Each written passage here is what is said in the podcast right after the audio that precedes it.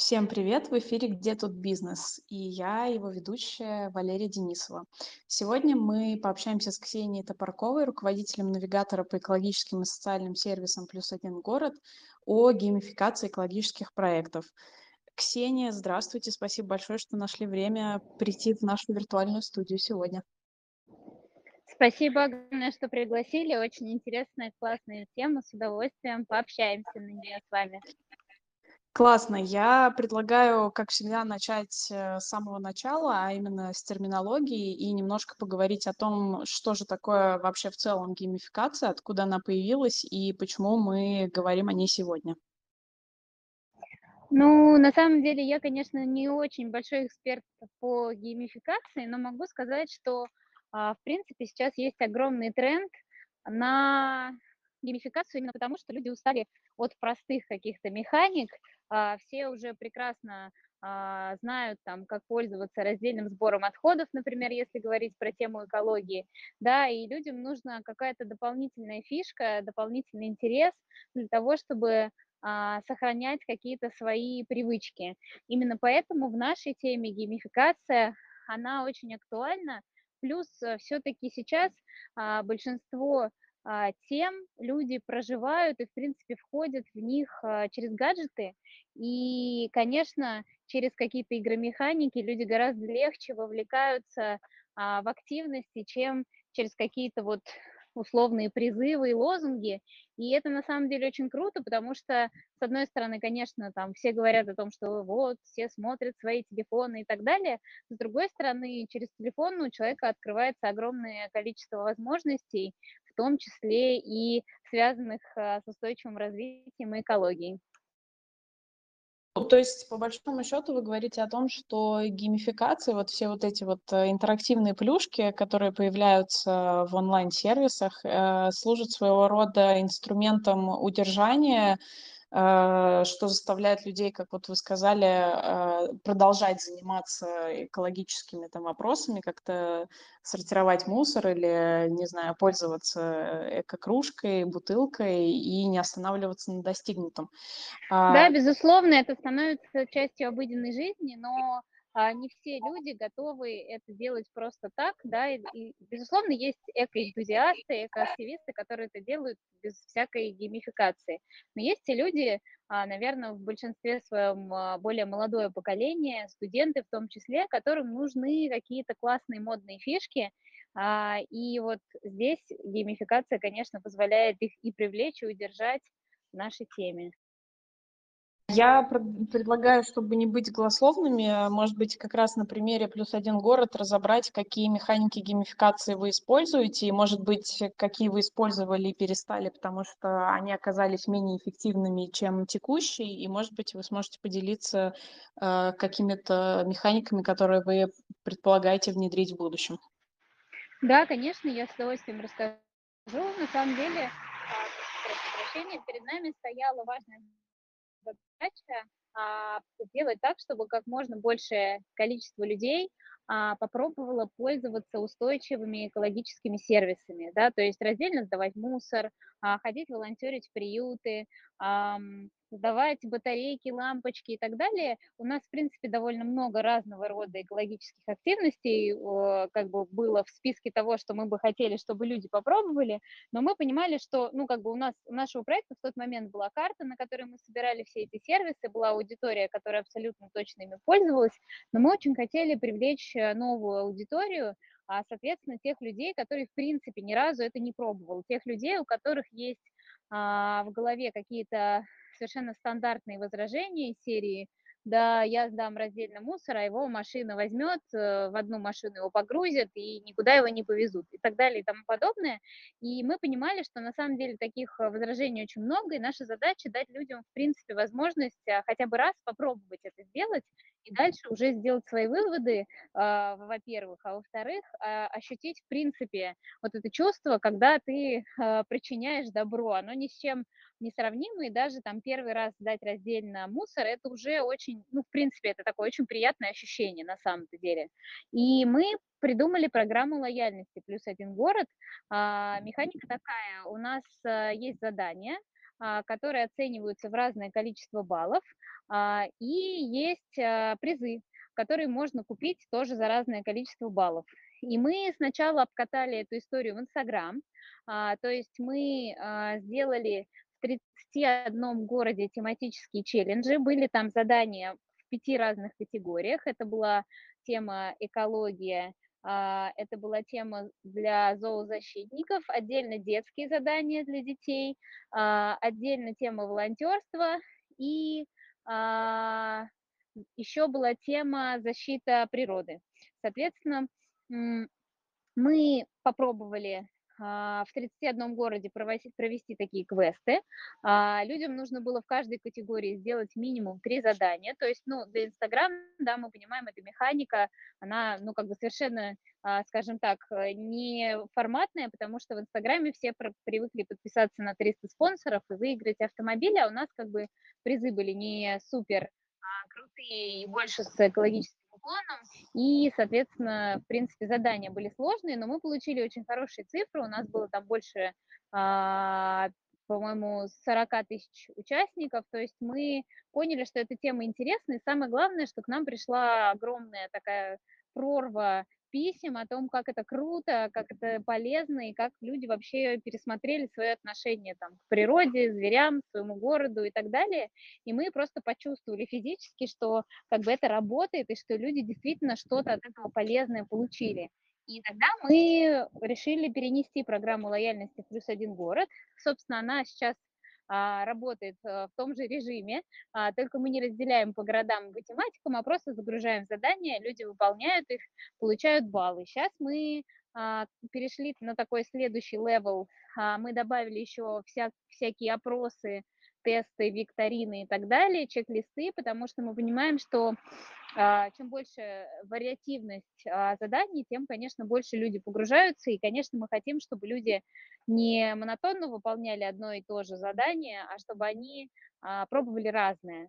И дальше еще мы сделали специальную возможность закрытого доступа к программе лояльности. И таким образом мы дополняем сейчас любые образовательные курсы, то есть люди не просто сидят и слушают лектора, они после лекции могут а, попробовать а, на практике. Мы, как правило, пользуемся, э, ну, сотрудничаем, естественно, с экологическими курсами или социальными, а, и, соответственно, сотрудники компании или просто люди, которые проходят курсы, они могут а, еще и попробовать на практике все свои знания применить. И это тоже такая очень хорошая механика вовлечение и дополнительная мотивация, потому что мы ведем рейтинги, если есть такой запрос от компании или от курсов, мы еще и вознаграждаем лучших учеников, то есть это такая вот а, это механика вовлечения людей в ответственный образ жизни через поколение, а, и она очень хорошо работает. Отдельно скажу, что мы еще делаем сейчас специальный большой проект с зеленой вышкой, с еще там 20 крупными российскими вузами и школьниками, потому что понимаем, что это тоже очень важное направление, нам очень хочется с молодым поколением работать. Для них мы делаем специальные всякие, всякого рода задания. Вот. По поводу чего-то нового, конечно, мы все мечтаем о том, что в какой-то момент мы откажемся от ручной модерации заданий и э, подключим к этому делу искусственный интеллект. Мы ведем переговоры на эту тему, но пока скажем так, эта тема пока не настолько а, прозрачная, но я надеюсь, что мы в будущем будем усиливать нашу игромеханику уже искусственным интеллектом, который нам поможет проверять задания. Вот. Ого, это очень круто. Модерация — это вообще ключевая проблема во всех контентных проектах, куда включается либо редактура, либо UGC. А, вы много раз сказали, что геймификация это супер круто а, работает, э, улучшает показатели, а вы можете поделиться какими-то метриками или, может быть, э, аудиторными, не знаю, которые доказывают э, то, что геймификация действительно в сравнении там со стандартными какими-то, я не знаю, контентными историями выигрывает и делает, собственно, популяризацию, ну, в данном случае, там, эко-повестки, устойчивого развития более эффективной. Да, конечно, я могу просто сравнить а, показатели а, нашего веб-сервиса, который а, продвигается примерно так же активно, как и application. И у веб-сервиса сейчас активная аудитория около 20 тысяч пользователей, а у мобильного приложения а, скачиваний больше 150 тысяч и 80 тысяч активной аудитории. Это при том, что ну, нужно понимать, что приложение, конечно же, скачать сложнее, чем просто зайти на сайт, во-первых. А во-вторых, а, безусловно, в контексте приложения людям нужно гораздо больше всяких, всякого рода действий совершать, в том числе регистрацию. А, соответственно, ну, приложение а, обрело такую популярность именно благодаря программе лояльности и именно благодаря этой пресловутой геймификации. Я правильно понимаю, что на сайте просто нет возможности зарегистрироваться и пользоваться вот этой историей с баллами программы лояльности? Там есть только сами, ну, там, условно, какие-то пункты приема, батареек или раздельного сбора и так далее.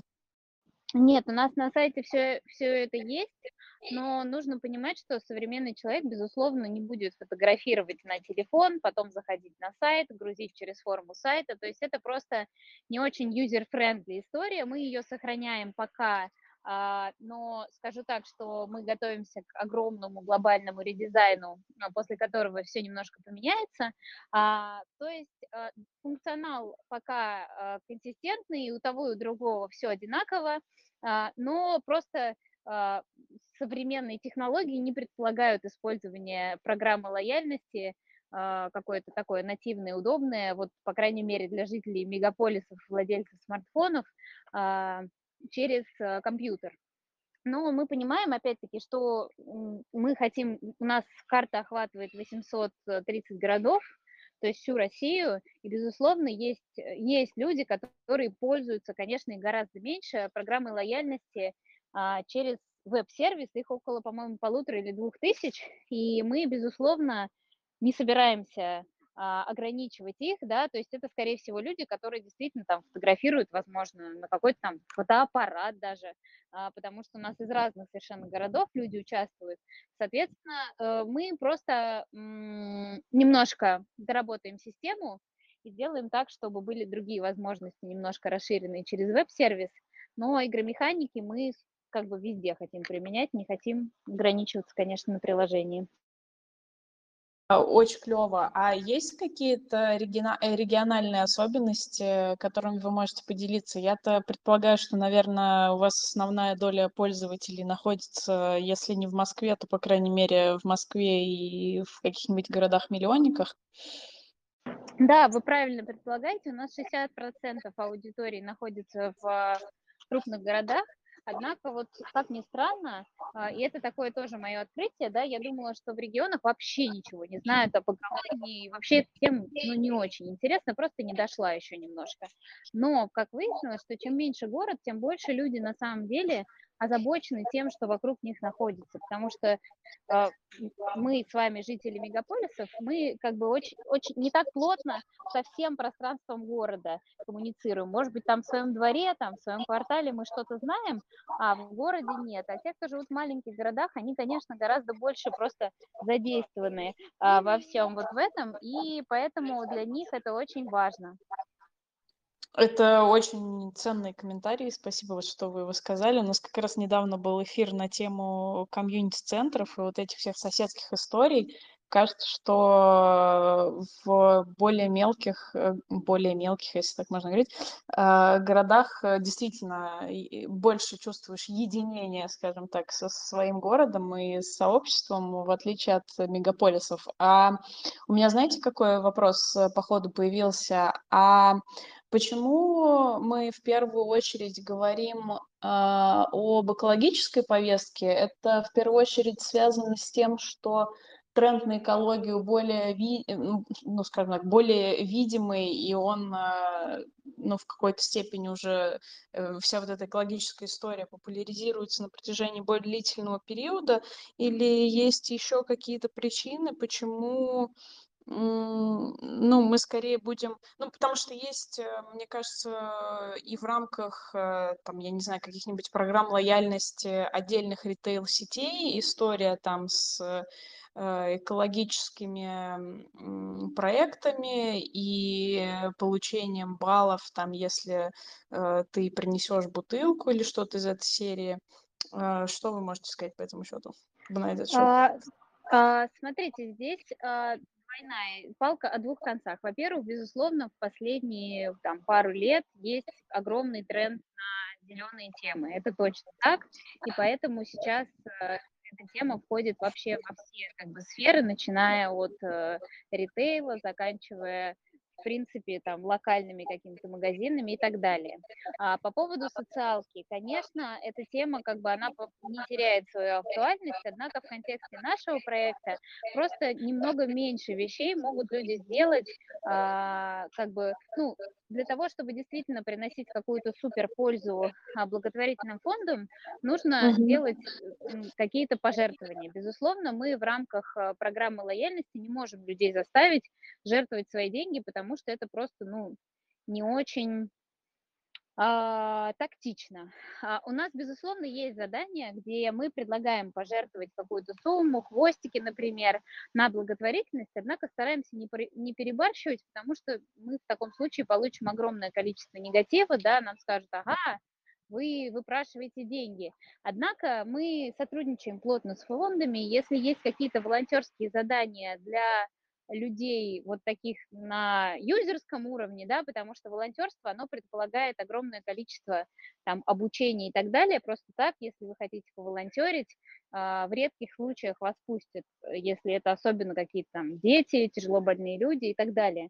То есть мы, конечно, а, стараемся охватить все сферы. У нас есть много заданий, связанных а, со здоровым образом жизни, там 10 тысяч шагов проходить каждый день и так далее. То есть мы стараемся все темы охватить, однако так или иначе, э, из-за того, что зеленая тема сейчас актуальна, наверное, в процентном соотношении у нас там э, этих заданий 40, а все остальное занимает 60, все остальные.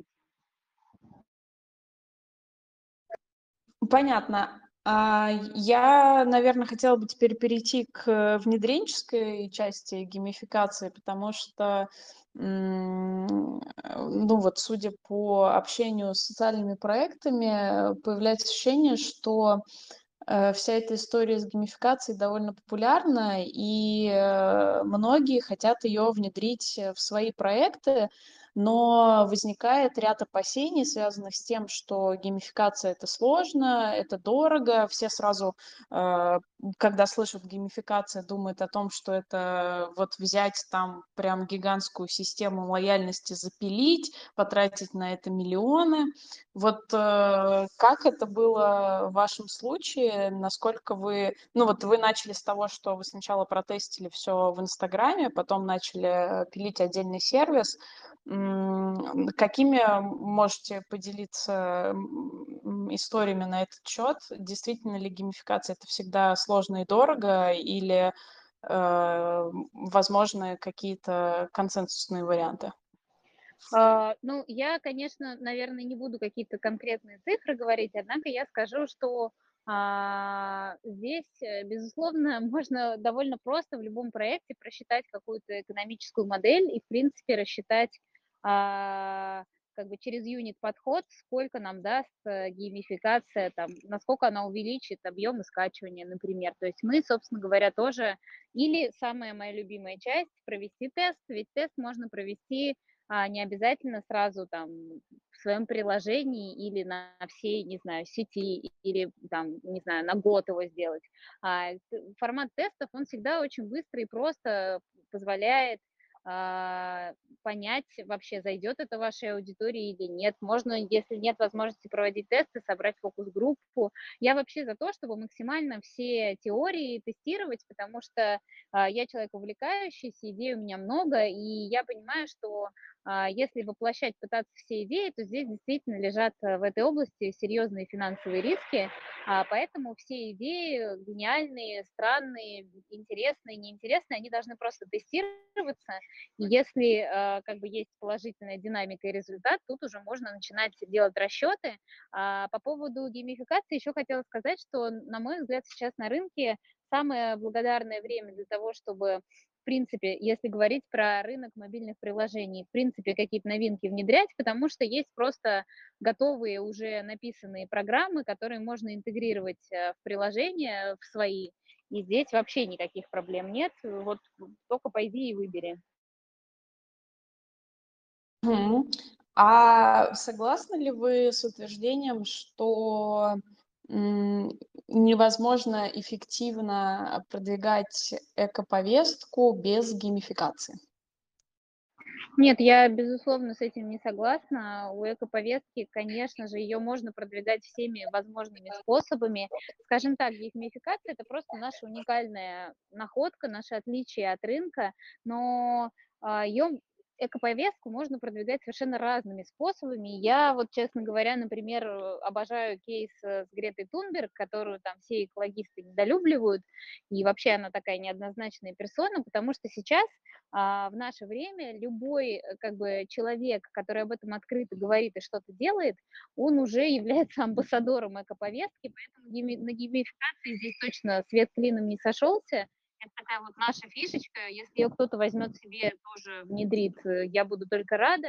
Например, мы знаем замечательный проект из э, города Реутов, который, ну, это не, совсем геймификация, но они, например, QR-коды а, клеят на а, баки, и люди получают там через приложение специальные баллы, тратят в вкус виде. Ну, геймификация тоже, да, и у них искусственный интеллект сам различает мусор. То есть здесь у меня такой подход, что э, в нашем случае геймификация, конечно, влияет на вовлечение людей, которые ничего не знают, и это очень классный способ вовлечь новую аудиторию, но, в принципе, для продвижения экологической повестки это не играет какой-то феноменальной роли, и нет задачи только через геймификацию ее продвигать. На самом деле я совершенно с вами согласна. Я и очень поддерживаю э, ваш тезис про тестирование, что нету, естественно, волшебной таблетки, которая бы решила все проблемы любого бизнеса. Сертификация уж тем более не одна из них.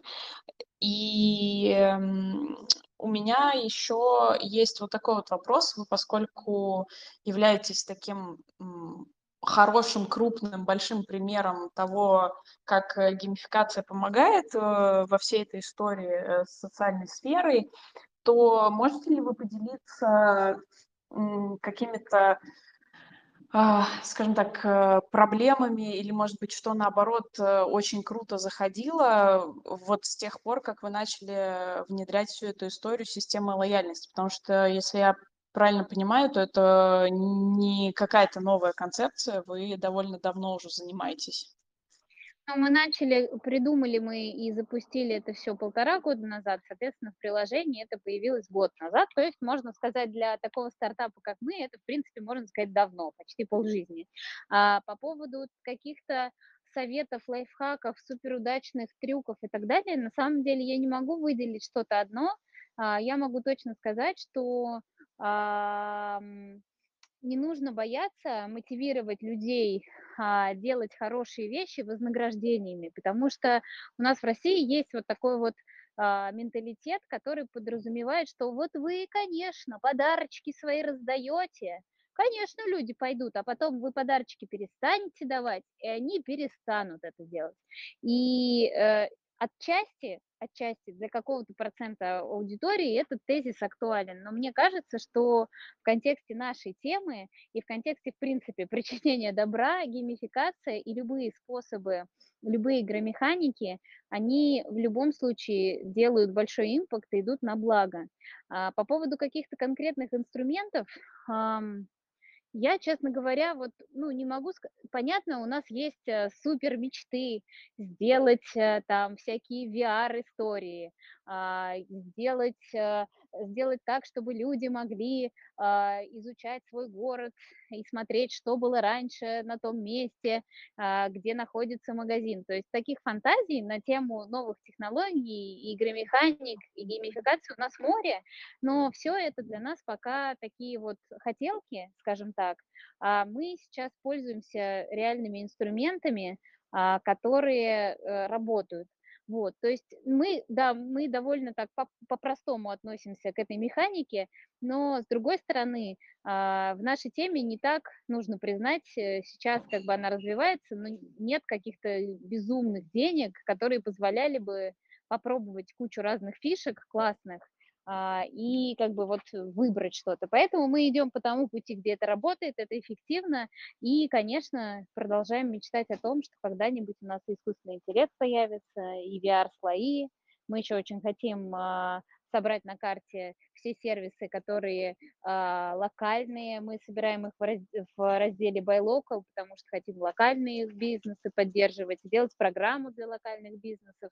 А, но все это мечты, а то, что работает, продолжает работать, а мы продолжаем развивать это.